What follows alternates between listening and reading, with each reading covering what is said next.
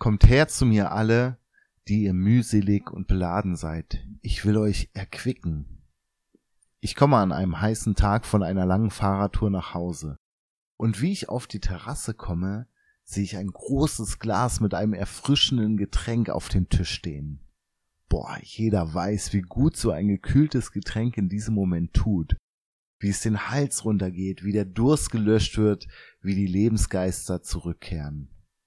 Wenn ich zurzeit durch Wald und Wiesen unterwegs bin, kann ich schön sehen, was es heißt, das Leben zurückkehrt. Alles blüht auf und wird wieder grün.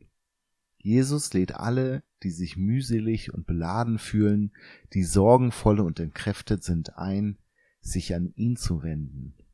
Er verspricht zu erquicken. Erquicken, das klingt nach einer willkommenen Erfrischung. Wir kennen auch das Wort quicklebendig wobei das doppelt gemoppelt ist, denn quick bedeutet ja lebendig. Lange Rede, großer Sinn, Jesus will uns frisches Leben geben.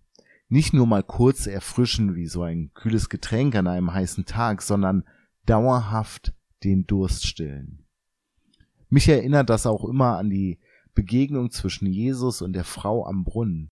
Jesus erklärt ihr, dass es bei ihm lebendiges Wasser gibt, das den Durst nach einem erfüllten Leben tatsächlich stillt.